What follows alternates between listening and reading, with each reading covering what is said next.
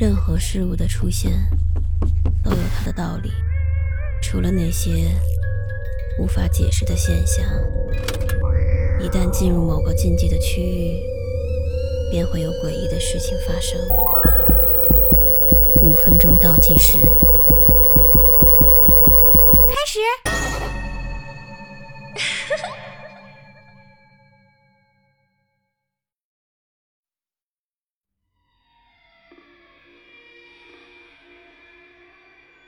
我是个宅男。前些日子，我在社交软件上认识了一个特别好的女孩，她叫微微，今年十九岁。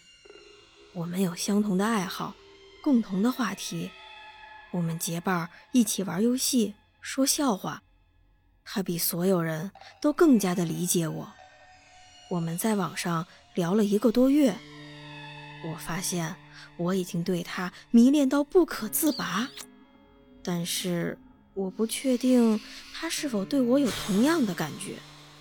于是，我选择在游戏里用角色和他表白。令我没想到的是，他爽快地答应了。这是不是证明他对我也有好感呀？我花了大价钱，在他过生日的时候。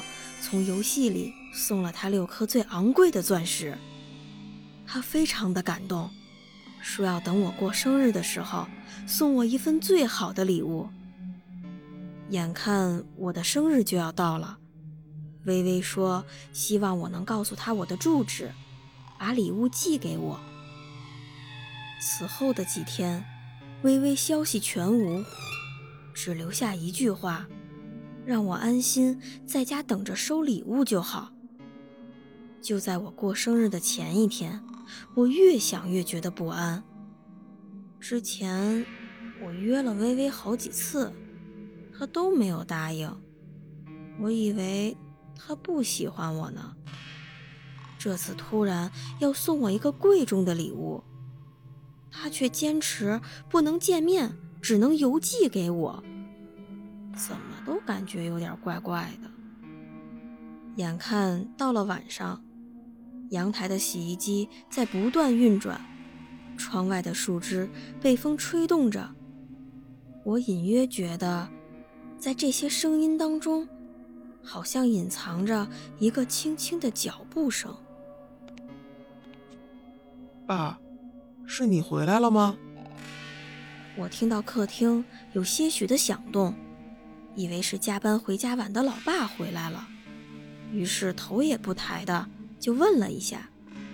过了一会儿，老爸从门口以一个奇怪的角度探出头来，在黑暗中，他的嘴似乎一动都不动，眼神也很奇怪。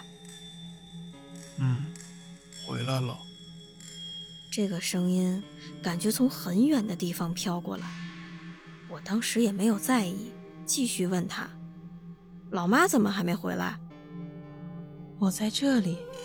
老妈的头从爸爸下面的门缝里伸出来，她的声音很不自然：“你把咱家的地址发给别人了，对不对？我告诉过你，不要在网上泄露个人信息，你知道吗？”你给地址的那个人根本就不是一个女孩，她是装的。你知道她做了什么吗？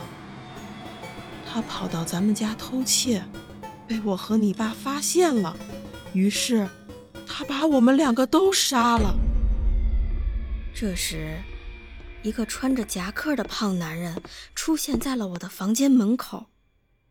手里提着两颗刚被砍下的头颅，朝我扔了过来。头上还系着漂亮的蝴蝶结。我大声的尖叫着，一边颤抖一边不断的后退。这个胖男人站在门口，悠悠的对我说：“喜欢我给你送的生日礼物吗？”